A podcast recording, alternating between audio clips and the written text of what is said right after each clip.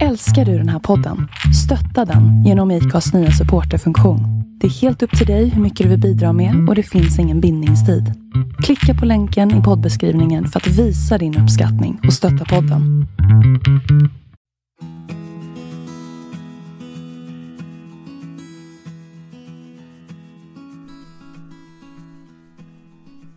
Hallå Jonas. Tjena Kerstin. Läget? Den här inspelningsdagen. Ja.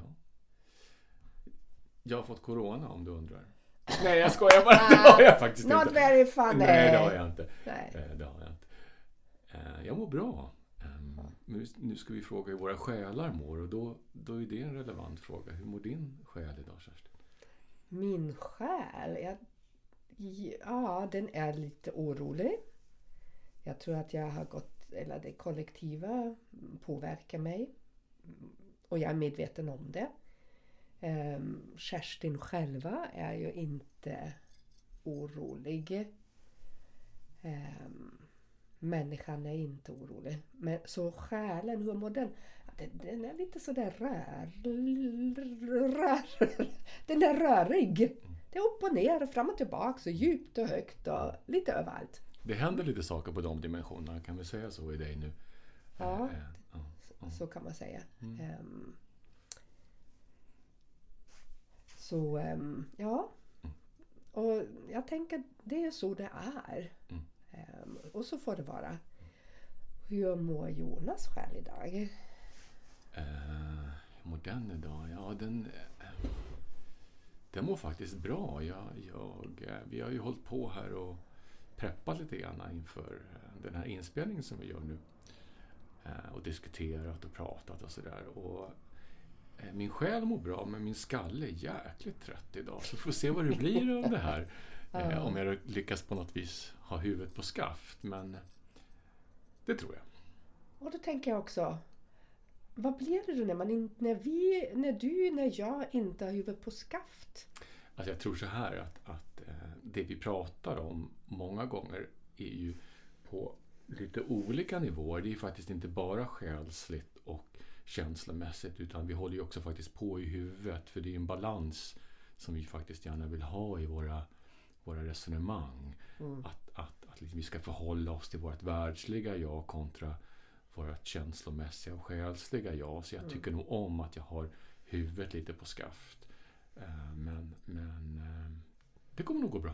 Det är helt okej. Jag har kaffe här, så det blir toppen. Vi får se. Ja. Vi ser vad som händer. Litar på. Ja. Om det blir korkat idag så vet ni varför, så kan man väl säga. Ja.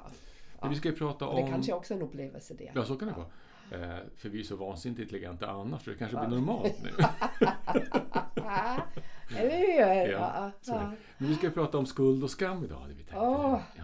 Och om jag får börja liksom, för jag har ju...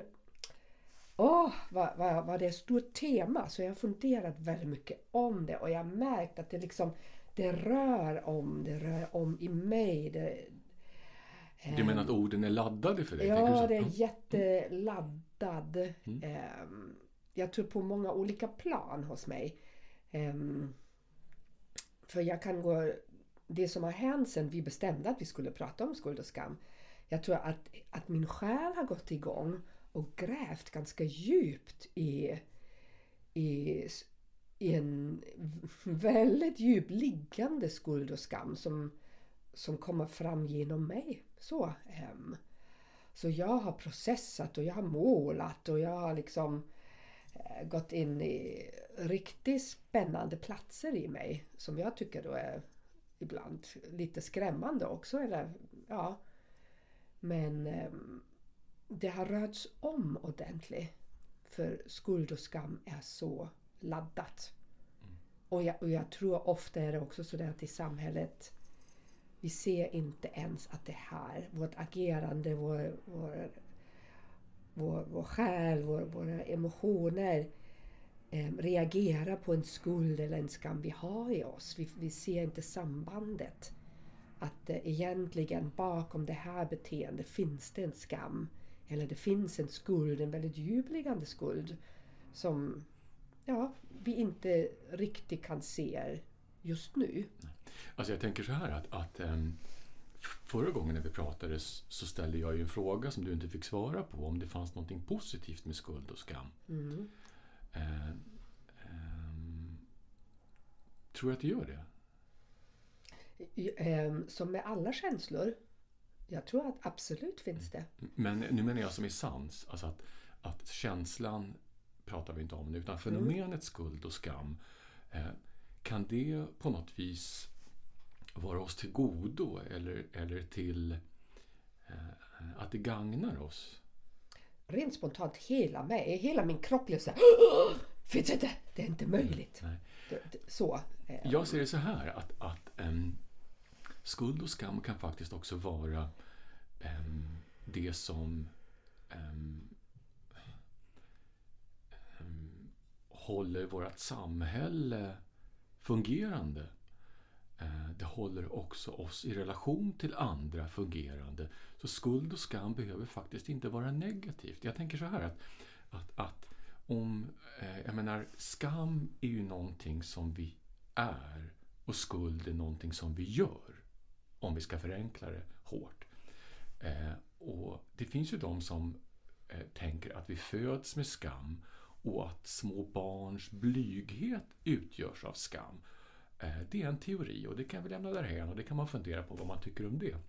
Men jag tänker också att skam kan faktiskt vara det som gör att vi respekterar varandra. Att vi upprätthåller det här samhället som vi faktiskt har beslutat oss för att vi ska enas i. Så skam behöver inte vara...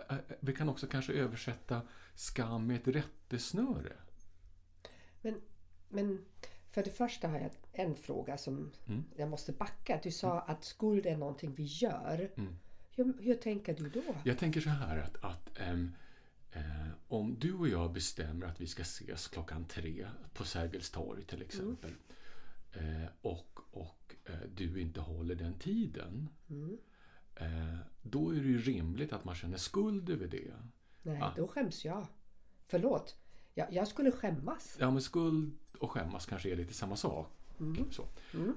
Du känner en skuld över att du inte håller det avtalet som du och jag har gjort. Ja. Och det kan vi diskutera varför man gör det valet. Men att, herregud, alltså tåg kan vara försenade och saker kan hända. Så är det.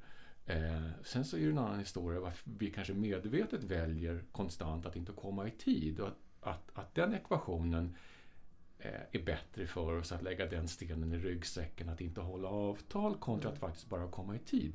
Men det är en annan diskussion. Men att känna skuld inför någonting vi gör i livet. Jag menar, om jag nu exempelvis reser mig upp här nu och ger dig en örfil, självklart borde jag känna skuld över det, för jag är en empatisk människa och jag tror inte att jag har psykopatiska drag i alla fall, som någonstans ifrån kommer. Får jag bara, för det här är lite väldigt spännande, eftersom det är ju det som är så roligt med våra samtal också. För du säger att du skulle känna en skuld, och det kan vara en ordförbristning hos mig. För mig är det så att om jag skulle örfila dig, då skulle jag skämmas för att jag har gjort det. Sen skulle du kunna lägga på mig en skuldkänsla. Förstår du? Det är liksom en reaktion på... Jag förstår. Det kan nog vara orden som ställer till det först lite grann här. Jag tror att vi menar samma sak. Faktiskt. Så kan det vara. Och där är ytterligare då, om vi ska förgrena oss lite grann på det här med skuld, så finns det ett ord som jag faktiskt avskyr, och det är förlåt. Gör du? Ja, jag tycker det är vedervärdigt. Alltså, för mig är det så, om jag säger förlåt till dig, då tar jag min skuld och lägger den i ditt knä, och så får du hantera den. Och då ska du säga ja eller nej till det. Jag skulle istället vilja säga så här: jag är ledsen för att jag gjorde så där. Det var inte så bra. Då behåller jag fortfarande mitt beteende hos mig. Du äger du fortfarande. Jag äger mitt problem. Alltså jag lägger inte över i ditt knä och säger förlåt. Och så har du då makten över vad du ska göra med det. Och då går vi in i det där kyrkliga förlåtelsen. Ja. Och det kommer vi komma till sen när det handlar om skuld och skam, det kyrkliga. Men om vi nu ska liksom på något vis bara försöka bena upp lite grann vad skuld och skam kan vara. För skuld och skam kan vara, alltså för mig är skam någonting som vi bär på som människor. Alltså som bor i oss mer eller mindre konstant. Och hur sen vi förhåller oss till det är förstås en en helt annan grej. Och skuld handlar ju om någonting som vi gör. Mm. Men då tror du att vi föds, och om vi tänker så där, vi föds ju som själar i en mänsklig kropp. Mm. Och i det paketet, i det själsliga paketet, då menar du att i det ingår så att säga en skuld, en skamkänsla? Jag vet inte. Nej, och jag menar, vad vet vi egentligen? Vi diskuterar ju. Alltså, ja. Kerstin, jag har tänkt mycket på det här och jag har faktiskt ingen jäkla aning. Jag måste fundera lite mer på det. Spontant säger jag nej, det tror jag inte. Nej, precis, för då tänker jag på den här världsliga skapelsebilden. Just. Du vet, Adam och Eva och äpple och då biter man i den förbjudna frukten. Mm. Och då kommer den känslan fram, för då har man gjort någonting som man inte borde göra. Som är liksom, ja... Den skammen kommer ju ur någonting man känner någonstans, ur en renhetskänsla. Och det är dit jag vill komma just med skam. Att liksom, även om vi inte käkar äpplen så tror jag att liksom... och jag vet inte om det handlar om uppfostran eller vad det kan handla om. Alltså jag har inte nått dit än och då jag faktiskt har någon sanning i det här. Men jag tror att, som sagt, har man inte psykopatiska drag eller råkar vara en fullfjädrad psykopat så tror jag att vi har det här skam, eller om vi kan då översätta det som rättesnöre, att vi vet någonstans inom oss vad som är rätt och fel, vad som är okej och vad som inte är okej. Och det är väl det jag skulle vilja liksom på något vis belysa som att det är en positiv skam, för att vi vet hur vi ska vara, och det är ju en förutsättning för att vi ska kunna ingå i ett kollektiv. För skam är ju en väldigt, väldigt stark energi att skämmas, att stå, jag kommer ihåg när jag gick i skolan. Då fick jag fick ju stå i skamvrån, liksom, att vara utsatt för det. Det är ju en fruktansvärd känsla. Ja, men det är skam som makt, och det är någonting helt annat. Och det är definitivt kompatibelt med religion. Men om man nu ska prata om den skammen eller rättesnöret, som man också kan benämna det vid då, som bor i oss, då är det en helt annan grej. Det är ett slags rättspatos som vi har i oss, som jag skulle vilja faktiskt benämna med ordet skam. För skam behöver inte vara negativt. Och så är det ju med allt, liksom, vad vi lägger för värdering i det. Så är det. Så är det.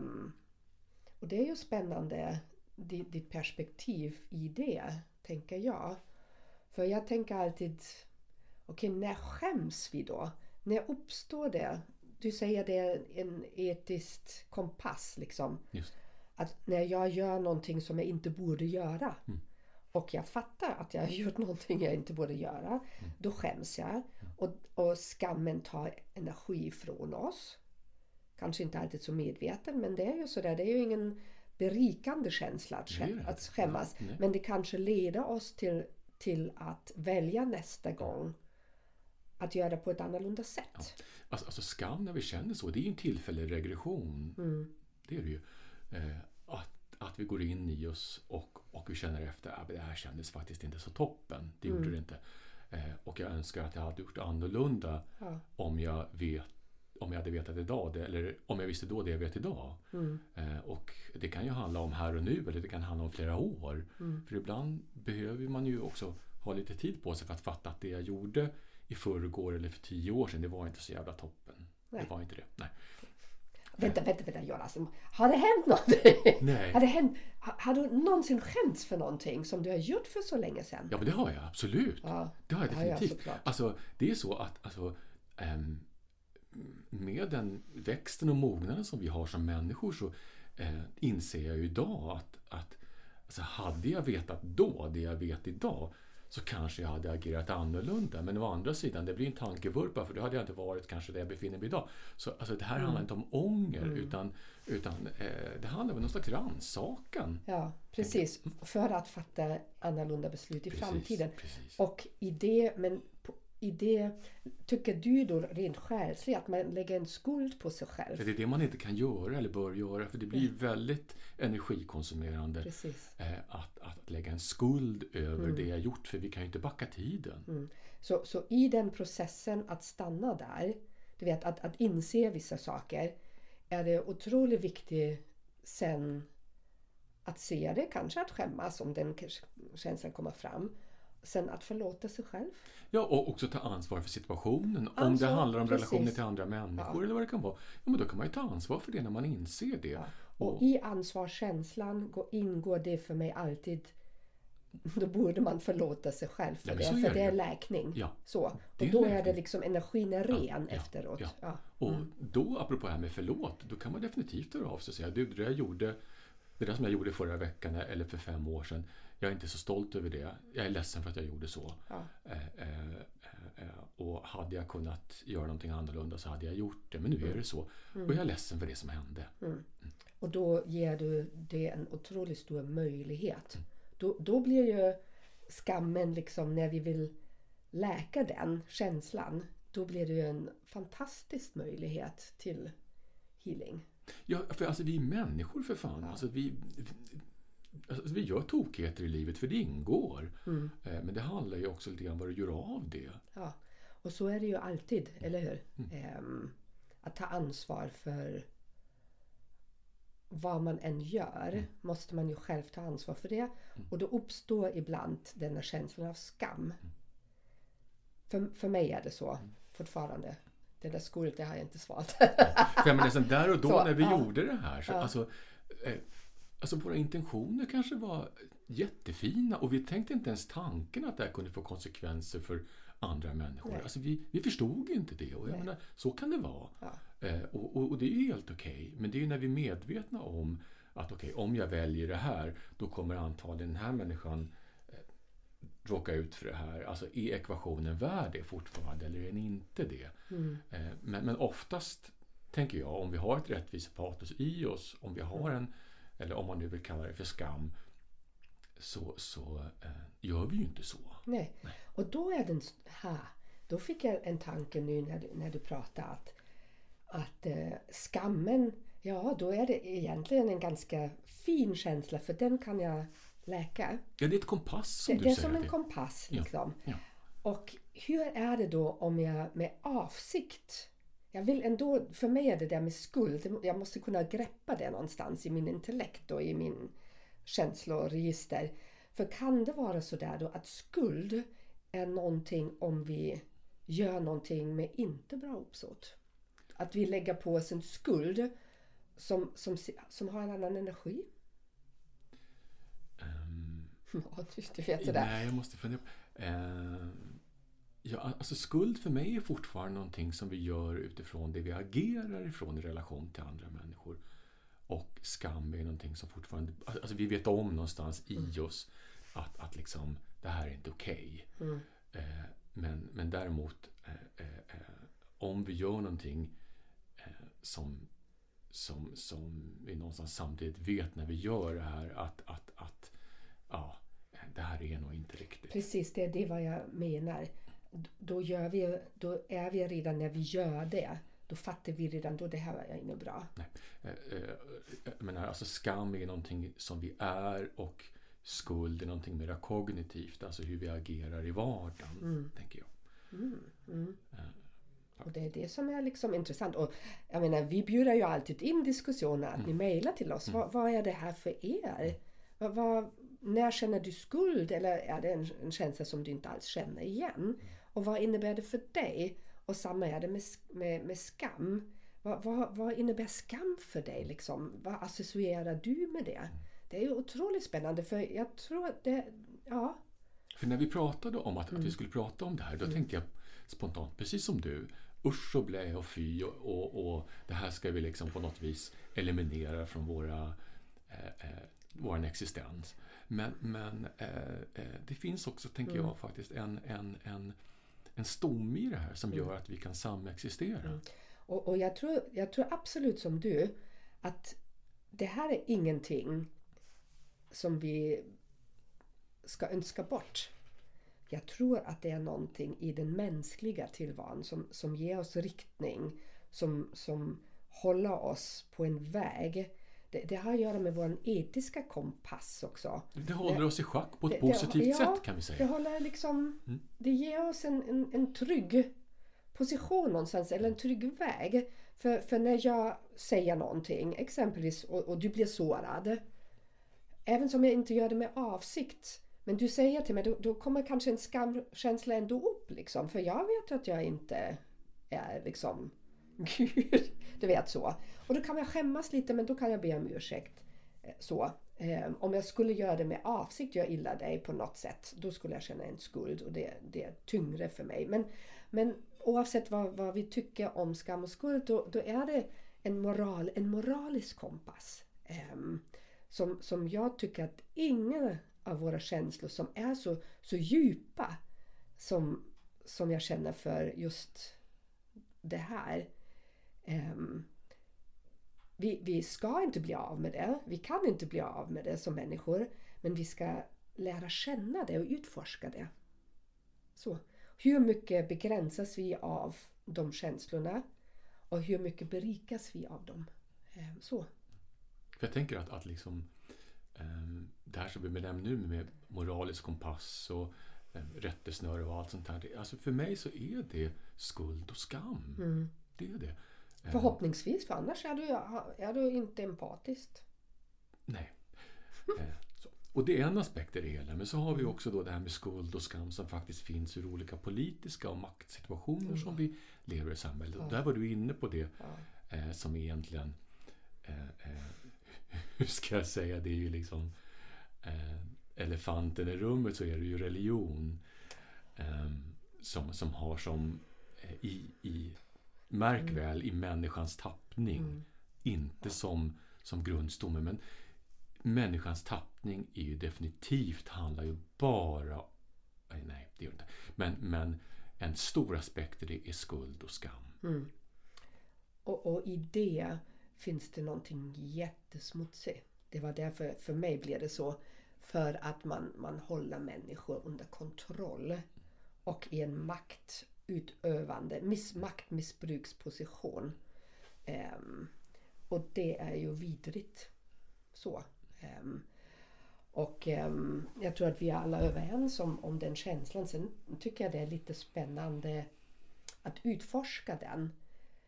Får jag berätta en liten historia vad som hände mig då? Ja, absolut. För vi brukar säga, om vi ska prata om någonting här, då gräver det upp någonting i våra, eller jag pratar om mig då, i min själ. Det är som man skrapar på någon yta och plötsligt börjar drömma, och jag får sådana bilder och sådär. Och jag är ju då född i Bayern, vilket som innebär att jag kommer från en djupt religiös bakgrund.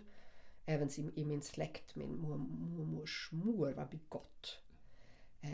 Ni var katoliker, eller hur? Hon var katolik. Och även i dagsläge är i de konservativa kretsarna den religiösa normerna väldigt kraftfulla. Så. Och jag är född i den familjen och i den traditionen och i den kulturen. Jag är döpt. I skolan, det var liksom korset vid väggen och så vidare och så vidare. Och jag tyckte ju om vissa delar av det, för det gav mig en riktning, och det var mysigt liksom att sjunga, vi vet, vid lägerelden och sånt där. Men det har alltid funnits någonting i mig som jag har så svårt att förlika mig med den kyrkliga strukturen som det är. Det är när prästen säger till mig att jag måste gå och bikta, för att jag måste göra vissa saker, jag måste följa vissa ritualer, jag måste...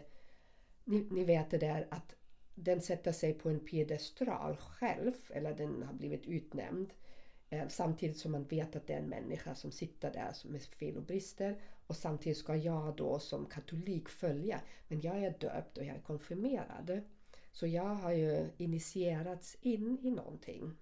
Det här är en livsstil med villkor, kan vi säga. Ja, och jag tror också rent själsligt liksom, en del av min energi har riktats in i den tron. Och jag tycker ju väldigt spännande med religion, men jag är ju väldigt nyfiken om vad som finns bakom de där ingudsreligionerna liksom, judendom och kristendom och katolicismen. Ja, precis. Tack Jonas. Jag tror det är därför jag gillar Marocko, men grejen är det som skedde då när vi skulle prata om det här, att jag kände att jag behöver ha någon behandling, och jag har en fantastisk kvinna som gör massage, så jag går till henne, och det är healing massage. Och mitt under den här behandlingen märker jag att ett stort kors, du vet, och det är ju bara fantasi, det är min fantasi, Men det är som det där korset lossnade i mig och frigjorde sig och försvann ur mig. Och hela mig och min kropp och min själ. Och det var sådär, ni vet, en sådär en yogisk utandning.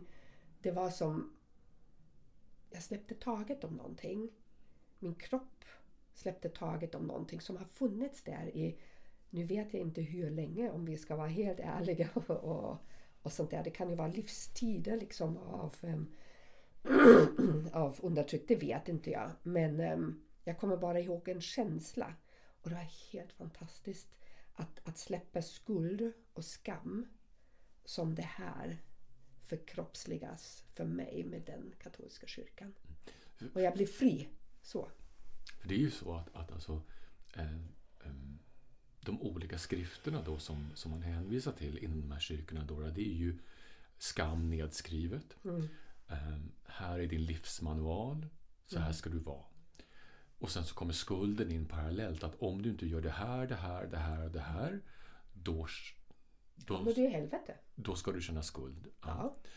Och om du inte gör det här, då får det de här konsekvenserna. Och det är en maktfaktor, ingenting annat. Nej. Och jag menar, det vet vi, alltså kyrkan, det var ju den egentligen största maktfaktorn under flera hundra år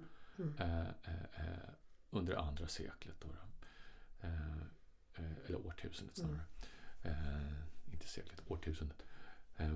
Och parallellt då med kungar då och det var väl, alltså fram till Henrik den åttonde i England så var ju faktiskt kungarna underordnade den katolska kyrkan. Precis. Och då kom protestantismen in då och där hände ju någonting i det landet, för det var väl någon föregångare, tänker jag, för att bryta sig från kyrka, men fortfarande var en annan maktfaktor som kom in istället då, som också självklart handlade om skuld och skam. Så är det ju. Och det är ju den aspekten utav skuld och skam som jag tror de flesta utav oss tänker på när vi säger de här två orden. Makt. Ja, och det kan vi inte komma ifrån liksom, för det enda är att vi kan lyfta det och befria oss själva från den tyngden som det kanske innebär i våra egna liv liksom. Det är vad vi har fått med, berättat om någonting eller fått med i våra arv från familjen i generationer tillbaka. Så det, för mig är det otroligt viktigt att lyfta fram det och att läka det. Så. Och då från ett makrokosmos till ett mikrokosmos, och jag har varit inne på det här förut, och alltså ni kvinnor kommer säkert bränna mig nu, men men alltså jag har varit inne på det förut, att just skuld har ju bakåt i tiden varit kvinnans egentligen enda maktmedel i en familjesituation, och den pågår fortfarande, det gör den, att använda skuld för att få barnen att göra som de vill eller få sin man att göra som de vill, och det också då används, och jag vet inte om det kan vara nedärvt från religionen, det är möjligt. Men du säger inte männen gör det? Jag skulle nog vilja säga att kvinnor är överrepresenterade i det, och jag tror att det har handlat om kvinnans utsatta position fram till kvinnan kanske började kunna försörja sig själv och ha en egen inkomst, egen makt. Man kunde skilja sig och man kunde inte kontrollera, man behövde inte kontrollera sin familjesituation längre på samma sätt. Men hur kunde du använda dig av den kvinnliga makten i liksom familjesammanhang, för mannen hade ju makten med pengarna. Jo, men det var den enda makten som kvinnan hade kvar. Så var det skulden att titta på mig. Nu gör ni så här igen, och nu blir jag ledsen för att ni gör så här. Jaha, eller manipulativa makten. Ja. Det är ett skuldspel. Det är definitivt ett skuldspel vi pratar om. Ja. Och alltså, jag säger inte att det här är någons fel, utan jag bara plockar upp det på bordet och säger att det är ytterligare ett maktmedel. Kvinnan spelar offer. Ja. Kvinnans offerroll. Ja. Liksom. Och offer förminska sig lite i det också. Alltså, offer handlar ju om skuld, att lägga skuld på andra. Orsaken hamnar på andra varför det blir som det blir.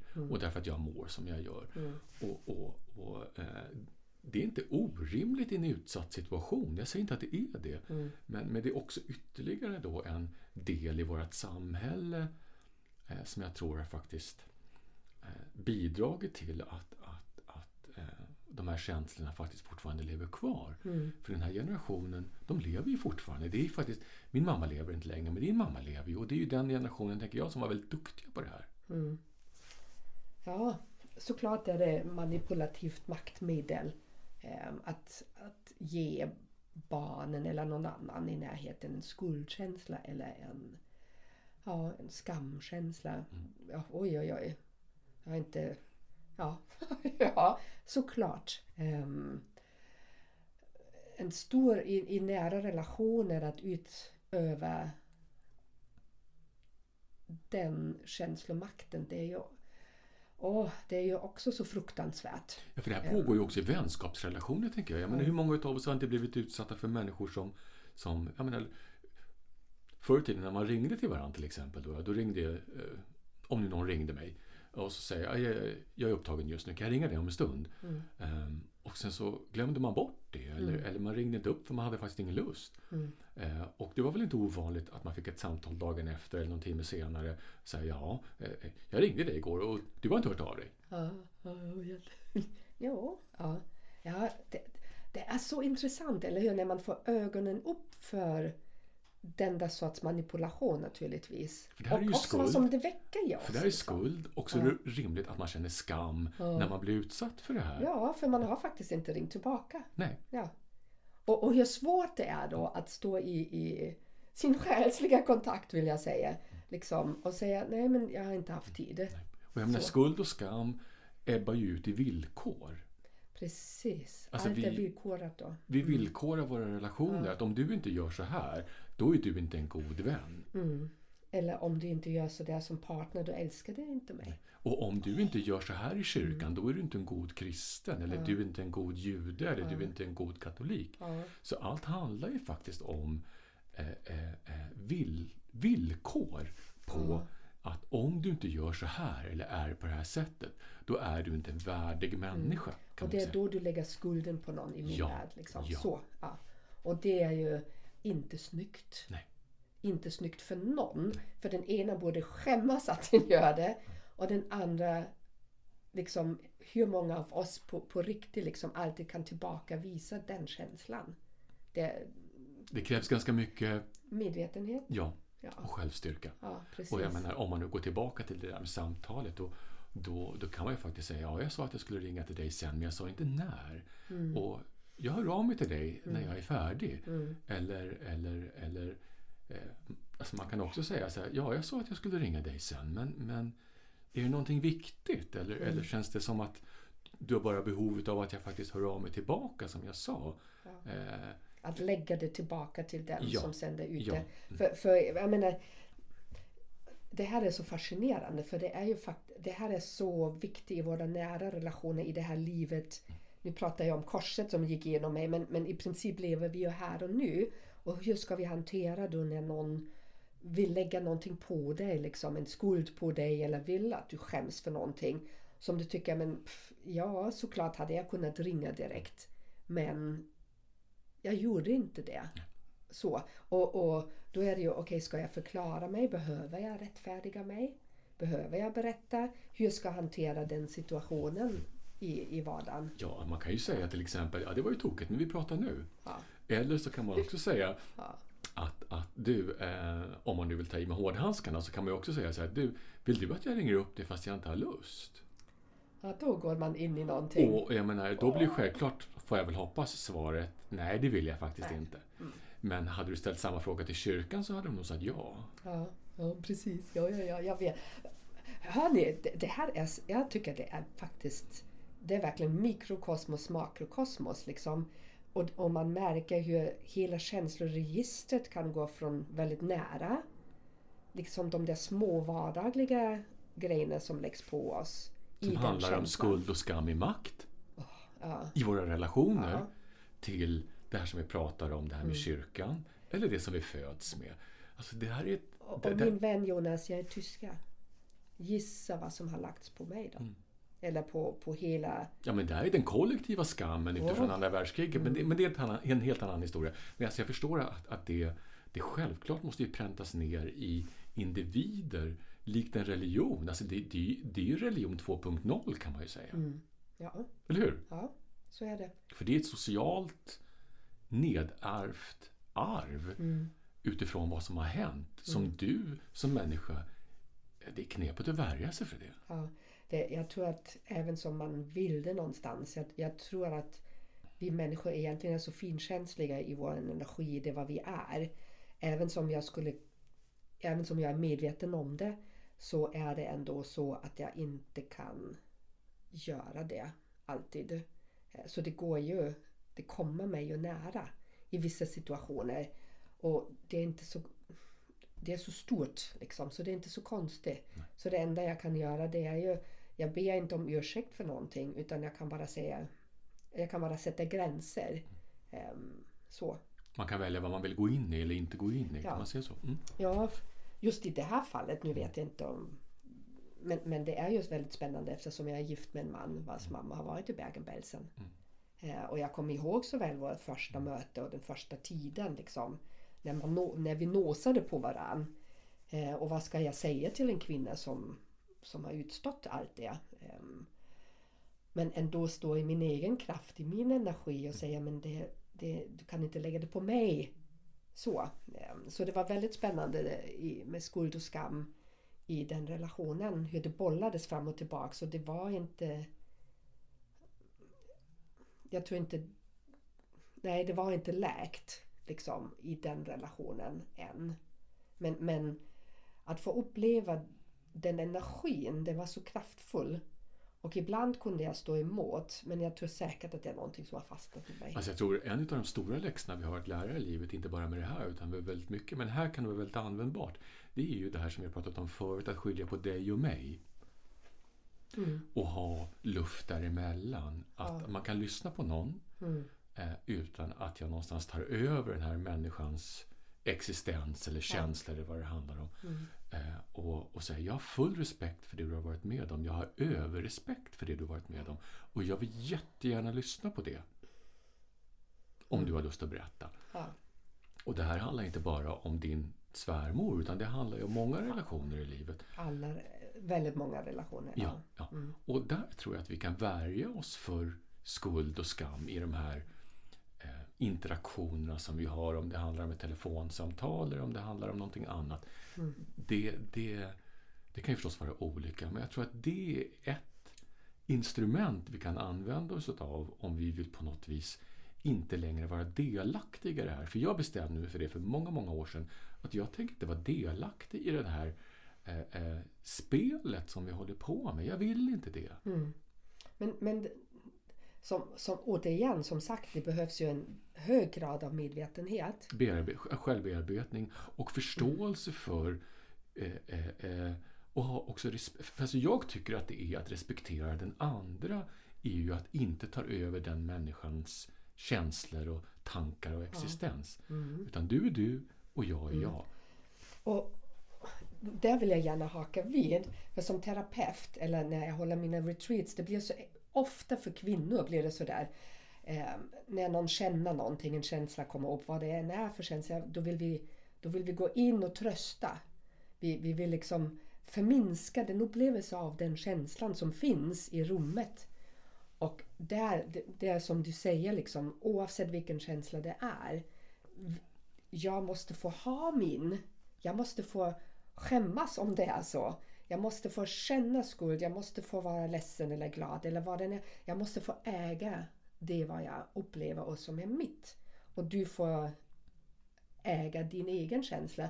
Och när vi är mogen för det, eller när vi har den där insikten och bestämma oss för det. För det handlar ju verkligen om ett riktigt aktivt beslut, eller hur? Det är som ett nej. Eller ja, hur ska jag kalla det? För mig är det ett väldigt aktivt beslut. Det är så här jag inte gör längre. Så. Det blir ganska... Det blir, det blir så mycket enklare och mycket lättare. Alltså jag har en upplevelse när du pratar om det där som jag tycker är ganska illustrerande. Alltså jag gick i en gruppterapi en gång. Och vi var väl kanske 6-7 personer i den här gruppterapin. Och vi fick vissa grundregler. Och en av dem var att om en började gråta eller vad de än gjorde. Vi fick inte ge någon servett. Vi fick inte ge en kram. Vi fick inte göra någonting om de inte bad om det.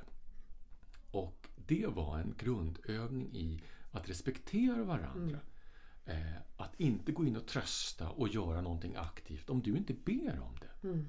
Och det är precis så där, respekt var ditt ord nu. Mm. Och det är så otroligt viktigt att respektera den andra människans upplevelse. Och när det skulle vara så där att jag känner att jag skäms, då är ju min skam. Vilket stort ord det är, skam. Skäms låter så mycket mjukare liksom. Men då är det min skam och jag behöver ju äga den. Och då vill jag vill inte att du tar ifrån mig den. För då kan jag inte liksom transformera den själv. Du blir inte klar i känslan. Jag blir inte klar i känslan. Nej. Och jag tror bara när vi blir klara, helt färdiga. Mm. Och det gör vi inte kanske med första omgången därför vissa känslor är lite repetitiva tills vi har fattat vad det handlar om liksom. Och vi skalar bort och vi skalar och vi ökar medvetenheten och så vidare. Och sen tänker vi, nu har jag gått 3 gånger i något coachingsamtal och nu ska det vara färdigt. Det funkar inte så liksom. Och speciellt med kraftfulla känslor som skuld och skam som kanske är väldigt, som ligger så djupa inne liksom. Då behöver vi gå igenom det och om igen, men jag behöver äga det. När bilden jag målade upp med den här gruppterapin, alltså jag förstår att vissa kan tycka att det känns oempatiskt att inte gå in och trösta eller ge en servett eller vad det handlar om. Men för mig är det precis tvärtom i den situationen. Mm. För mig handlar det om att jag har respekt för den andra och jag lyssnar på dig och jag är tyst och jag är fokuserad på vad du har att säga. Mm. Jag är fokuserad på vad du känner och jag är fokuserad på vad du går igenom. Mm. Och jag litar på att du fixar det här. Ja, det är det där vi behandlar också varandra som vuxna människor. Det är så fint att kunna lita på det. Jag litar på att du klarar det här. Ja. Och då äger du det och då hittar du en annan känsla i det när du har gått igenom. Ja. Du är en vuxen människa och jag är en vuxen människa. Ja.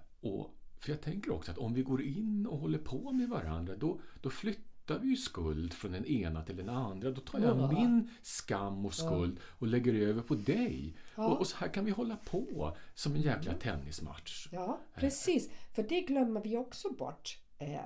Det är så där, om du har en väldigt stark känsla då av någonting och jag går in och försöker trösta dig, då är det faktiskt så där att du kan få den känslan på dig. Vad kallas det nu? Projicering. Så. Och du fattar inte, men du kanske kommer hem och sen börjar du gå in i någon process. Och du förstår inte att det är inte ens din. Så. So be careful and watch out. Eller nej, så ska jag inte ens säga. Utan jag säger bara äga din egen känsla. Mm. Äga din egen skuld, äga din egen skam. Men vi har missat en sak med skuld och skam. I min värld. Och det kommer alltid upp också och vi behöver inte fördjupa oss i det. Men i sexualiteten upplever väldigt många av oss en skuld och skam. Är det könsligt? Va? Är det könsligt? Skuld och skam? Ja. Vad menar du med det? Vänta. Nej, alltså vad som dök upp för mig så här, det är att vi män har ju blivit inlärda från små barn att vi ska ta för oss. Mm-hmm. Vi ska erövra kvinnan, du vet den neandertalsvarianten. Vi ska dra er i håret och så vidare. Och ni kvinnor ska vara pryda och ni ska skyla er och ni ska vara svåråtkomna och så vidare. Och det är ju den bilden som, jag vet inte om den kommer ur kyrkan. Ja, eller? Säkert. Ja. Vi skyller allt på kyrkan. All skit handlar om kyrkan. Mm. Skuld och skam i alla fall. All skit handlar om kyrkan och corona. För det är inlärda beteenden, det är inte naturliga beteenden. Nej, det är väl rimligt att säga att det inte är det. Nej. För jag menar, din sexualitet, Kerstin, har ju samma dignitet som min. Absolut. Alltså rent grundläggande. Mm. Så egentligen har ju det ingen betydelse. Men det är ju det spelet som vi har kört. Ja. Och där definitivt så läggs ju på er kvinnor skuld och skam om ni inte är på det här sättet. Ja. Och definitivt på oss män också. Absolut. För vi är inte virila och vi är inte potenta. Om vi inte är övriga kvinnor eller om man är övriga man. Har inte ni snoppmäta tävlingar eller? Inte där jag umgås. Nej, inte där jag umgås. Inte nu för tiden, men när du var liten. Ja. Alltså nu är vi också väldigt heteronoma här och det ska vi inte vara, för det här handlar faktiskt inte om kön utan det handlar om individer. För det kan faktiskt också vara så att det är två kvinnor som lever ihop och en är lite mer manlig och en lite mer kvinnlig. Och likaså män kan det ju vara att det är lite... Så det har egentligen inte betydelse vilket kön. Men nej, inte alls. För mig handlar det mera om förväntningar och skam och skuld. Men alltså rent historiskt kan vi ju faktiskt skriva under på att ni kvinnor hade den här urrollen och vi män hade den andra. Frästerskan. Ja, det är ju en annan aspekt i det hela, för då var ni fnask så. Ja. Du vet, men det är ju också liksom... Ja. Och det är ju definitivt skuld och skam när vi säger att du är lösaktig eller du är fnaskig eller du uppför dig som en hora eller vad det nu kan handla om. Eller vi män kan ju få den andra delen av det hela, att om jag inte är den här virila mannen som liksom håller på och limmar på varenda kvinna i en bar, då är jag bög. Ja, visst. Och det är inte acceptabelt. Det var inte det. Nej, och det är det väl fortfarande inte med tanke på den politiska situationen som börjar backa in i vårt samhälle, men det är en annan diskussion. Det går inte i det. Men och då blir det ett skällsord som skapar skuld och skam i oss människor, eller i oss som män, att jag inte är en fullvärdig man. För bög är motsatsen till en fullvärdig man. Och i er värld så är ni ju antingen den sedliga kvinnan och motsatsen till det blir ju horan. Och hade man det, om vi går då och knyter an till det vad vi började med, den där moraliska kompassen, har det att göra med att, jag menar såklart det fanns ju tidigare inga preventivmedel och sådär, att det var inte, hela tiden kommer jag tillbaka till kyrkan som sa det, för who cares hur många barn det är egentligen, du vet sådär, förr i tiden. Men hur var det där nu? Nu blir jag alldeles snurrig. Nej, alltså jag tänker så här, liksom, det är kanske inte är så gosigt när man är 16, 17 år eller 18 och inte har några pengar och så har man 5 barn. Den ekvationen går ju kanske inte riktigt ihop. Men om vi nu går 100 år tillbaka liksom. Nu är lite sådär färgat från, jag tittar på någon serie på Netflix just nu. The Borgias. Men den där skulden och skammen att kvinnan skulle liksom hålla igen. Oskulden. Och det var oskulden hade en status på något vis. Det var ju så. Nu kommer jag från Bayern och i vissa familjer är det fortfarande så. Du vet, och även så vissa män är det så. Det finns ett värde i det. Man ska vara ren och man ska vara oskuld. Kyrkan är en gång som har... Ja. Där om kyrkan. Och känner man lust liksom. Jag skämdes ju ett tag här i Sverige att prata om lust, för då tänkte alla bara på sex. Du är en sköka helt plötsligt. Ja, plötsligt är en skör. Du vet, jag vågar inte skriva upp ute liksom. Livslust. Så. Och det är ju såklart min färgning från min bakgrund. Men folk förknippar det ju med sex då. Och det vill man ju inte liksom väcka din sexlust. Där kommer det skuld och skam in. Som jag egentligen inte alls vill känna. Och så mycket av sexualiteten är även i dagsläge skuld och skambelagt. Och då om det finns en annan rörelse i det som tantra, liksom, som har väldigt mycket att göra med, nu kan jag inte tantra sådär, men jag tror att det är väldigt lustfullt och väldigt njutbart när man bara tänker på energin i den. Man inte på med, alltså jag kommer ihåg de här böckerna med tantrasex, kommer du ihåg med de här olika ställningarna? Ja, jag vet. Men, och då var det den här manualen, det var så här, jag vet inte hur många ställningar det var. Fan vad roligt, när jag glömt bort. Men tantra är ju egentligen ett förhållningssätt liksom, till sin egen fysiska njutning. Och det har egentligen ingenting att göra med sexakten och utlösning så, om vi nu går in i skuld och skam i sexualiteten. Men sexualiteten är ju en mänsklig grundläggande möjlighet. Så. Och den blev också skuld- och skambelagt i samhället. Undra. Och det är det ju fortfarande i många. Liksom. Det är inte fritt. Det är liksom... Det är begränsat någonstans. Så. Alltså jag fick den tanken, du vet, alltså minns du Flower Power på 60-talet? Jag har inte upplevt den, men då var ju kanske monogami inte något ledord direkt, utan då var det faktiskt lite mer polygami. Ja. Det kom väl efter alltså, Vietnamkriget och sånt där. Ja, alltså. Och alltså, nu växer en fråga i mitt huvud som jag inte har något svar på, som antagligen ingen har något svar på. Jag undrar om vi människor är alltså någonstans som är sans skapta att vara monogama eller inte. Märk väl, jag har inget svar på det. Så. För vi benämner ju egentligen polygami som otrohet i vårt samhälle, och då är frågan, är det också ett slags maktmedel eller inte? Jag vet inte. Men om vi bara gissar och letar oss fram, för vi presenterar ju inga sanningar överhuvudtaget här inne, bara våra egna. Jävligt mycket frågetecken för mig idag. Jag brukar svara på mycket, men idag har jag inte det. Men vad härligt, ja. för då liksom sätter vi ju igång någonting också. Och jag kan gissa, jag menar monogami, varför har man skapat det? Såklart har man skapat det för att kontrollera. Det är ju kyrkan som liksom är, du vet sådär, det är kyrkan som har skapat det, och då skulle man vara trogen en kvinna. Sen gick man väl och pippade runt med andra liksom, och hade affärer som prästerna hade och sådär. Men de satt ju det som ideal, och det kanske hade någonstans att göra att inte sprida sjukdomar för 150-200 år sedan. Jag vet inte, det är intressant. Kom med era kunskaper där ute. Liksom. Det är en regelbok hur vi ska förhålla oss till varandra. Det är en moralisk regelbok. Liksom. Du ska ha en kvinna och såklart, och den ska du vara trogen, och den ska du ha ansvar för.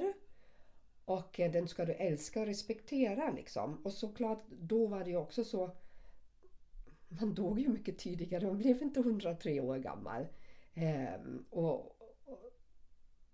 Man träffades kanske, och det, man gifte sig väldigt tidigt.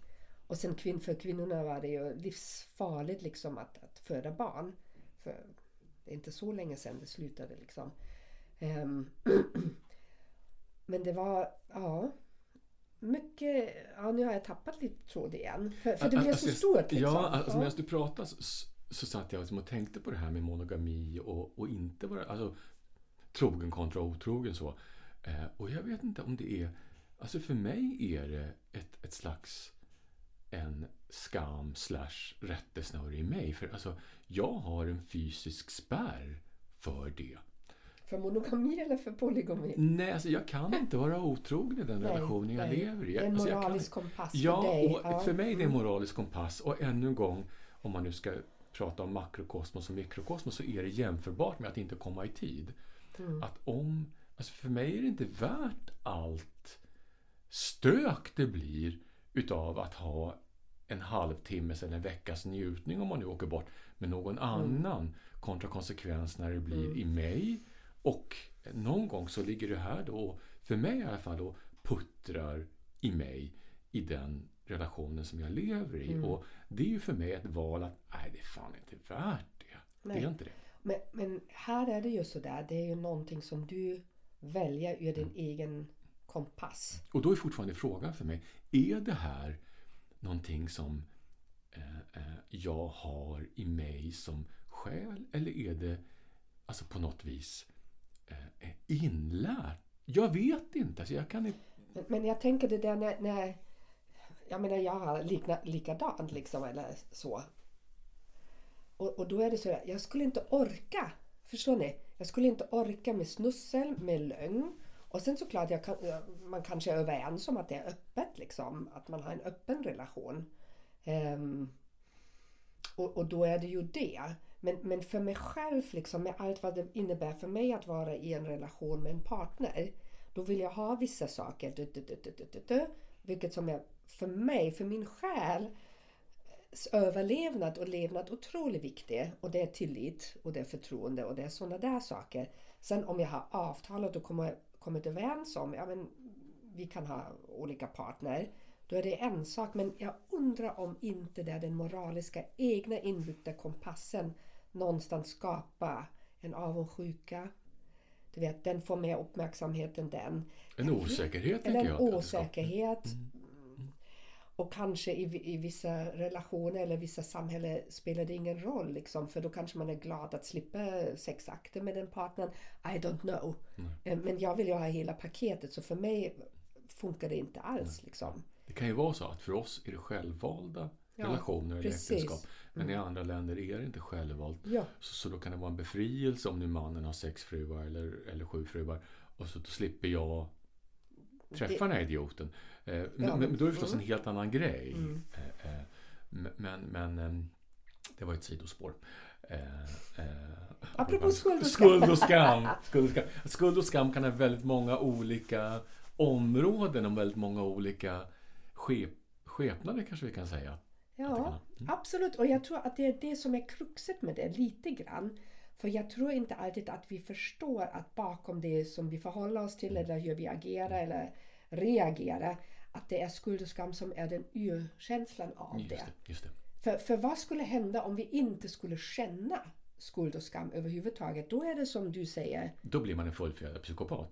Ja, och då finns ingen moralisk kompass. Då finns det liksom inte rätt eller fel. Alternativt då, om vi nu väljer att vi inte vill förhålla oss till det här, det är att vi någonstans sätter oss på en bergstopp i en stuga och inte behöver ingå i en social struktur överhuvudtaget. Att vi är självförsörjande uppe i Alaska eller uppe i fjällen eller ute i skogen eller vad det är för någonting. Då behöver vi inte ha det här längre om det är viktigt nog. Men då har man ju, ja, så det finns säkert de människor som tycker att det är alldeles underbart att inte ha några sociala kontakter. Det är möjligt. Ja.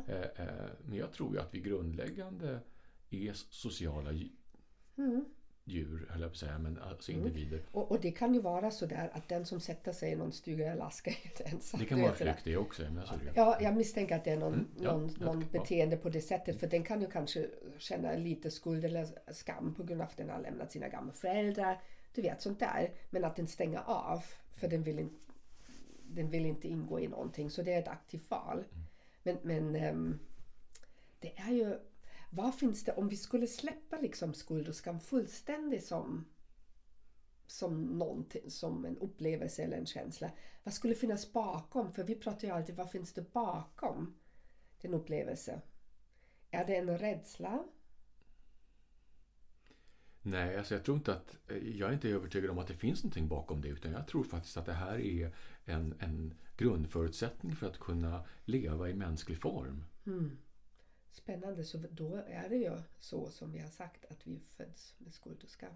Ja, men utifrån hur vi tolkar det och alltså vilket uttryck det får i just det är en annan grej, för det finns ju som sagt de som säger att alltså små barn då innan 18 månaders ålder, när de är blyga så handlar det om att de känner skam. Jag vet inte, jag tycker att det låter lite perifert faktiskt. Alltså. Det tycker jag att det gör. Vad ska den skämmas för? Att den har fötts? Kan inte svara på det. Att den har gått genom födelserna kanaler. Kan inte liksom svara på det här. Ja, men men det handlar väl om då att de tror att skam är någonting vi föds med. Ja, just det. Mm. Att det är en del utav våran existens när vi föds. Ja, men eftersom vi föds ju med alla känslor och potential och sen väcks de till livet genom olika, beroende på miljön vi hamnar i. Miljöer och så vidare. Så såklart föds vi med den med den känslan också. Och sen läggs den på grund av olika saker som sker, där folk säger till oss eller en skam. Folk säger till oss att det här är rätt eller fel, så där får du göra, det där får du inte göra. Och då lär vi oss förhålla oss till. Någon ger oss dålig samvete när vi har inte gjort som de har sagt och så vidare som småbarn. Som sagt, den här gången hade vi inte så mycket svar, men vi har frågor och vi har lite bilder och vi har lite reflektioner och tankar kring det här. Och det här är 2 olika sätt att se på det, men jag tycker att det är intressant att på något vis plocka bort den enkom negativa förhållningen till skuld och skam, för det kan faktiskt också vara annat. Precis, och jag tänker inom de filosofiska diskussionerna finns inga svar, utan man samtalar för att ställa frågor och för att hjärnan, när det inte finns något svar, då har hjärnan och själen möjlighet att expandera. Om vi skulle ha alla svar, fan vad tråkigt, Jonas, förstår du? Nej, det går inte. Det går inte, och det vore också så himla trist, för då kan vi inte expandera i oss. Det är ju bara genom att ställa de där frågorna vi inte har något svar på än. Men som vi är nyfikna på. Och om man vill ha frid i det så kan man väl titta på vad känns rimligt. Och det är bara ner till er som individer vad som känns rimligt för er. Mm. Eller så är man modig nog och säger jag vet inte. Men jag kanske vet någon annan dag eller något annat år. Eller jag behöver inte veta. Eller så behöver jag inte veta. Nej, men jag kan fundera över det. Ja. I love it. Så tack för idag, Jonas. Tack. Men innan vi lägger av. Vi har inte ens snackat om vad vi ska prata om nästa gång. Nej. För nu kommer det kanske en 2 veckors paus. För Kerstin ska kanske åka iväg. Du ska till Marocko och dansa magdans. Mm. Ja, nej, magdans kommer inte från Marocko. Magdans är arabiskt och det är många araber. Men egentligen är magdans inte marockansk. Om man är helt korrekt så. Men vi ska dansa. Om vi nu kommer dit. Man säger ju inshallah. Inshallah. Och vi, om Gud vill, kommer vi dit. Mm. Och det är min Gud som jag talar om då. Och då får vi gå in i tilliten. Så vi tar lite poddsommarlov kan man säga. Ja. Och sen så tar vi vid när du är tillbaka. Ja, och... så följ oss på Instagram eller på Facebook. Så att ni ser när vi är tillbaka. Eller kolla in på Spotify, vår lista och IKAs. Det dyker upp. Men vi kommer att flagga som vi brukar göra när ett nytt avsnitt kommer upp, så oroa er inte. Nej, det kommer ju säkert. Ni märker ju vad vi tycker att We'll let you know. Ja. Så. Hörrni, goda vänner. Vi vill tacka ännu en gång för att ni lyssnar på oss. För vi tycker att det är en ära att få prata för er och med er. Och en liten paus som sagt. Och vi hörs snart. Nu påfylld. Hej då. Ha en underbar söndag, hörni. Hej då.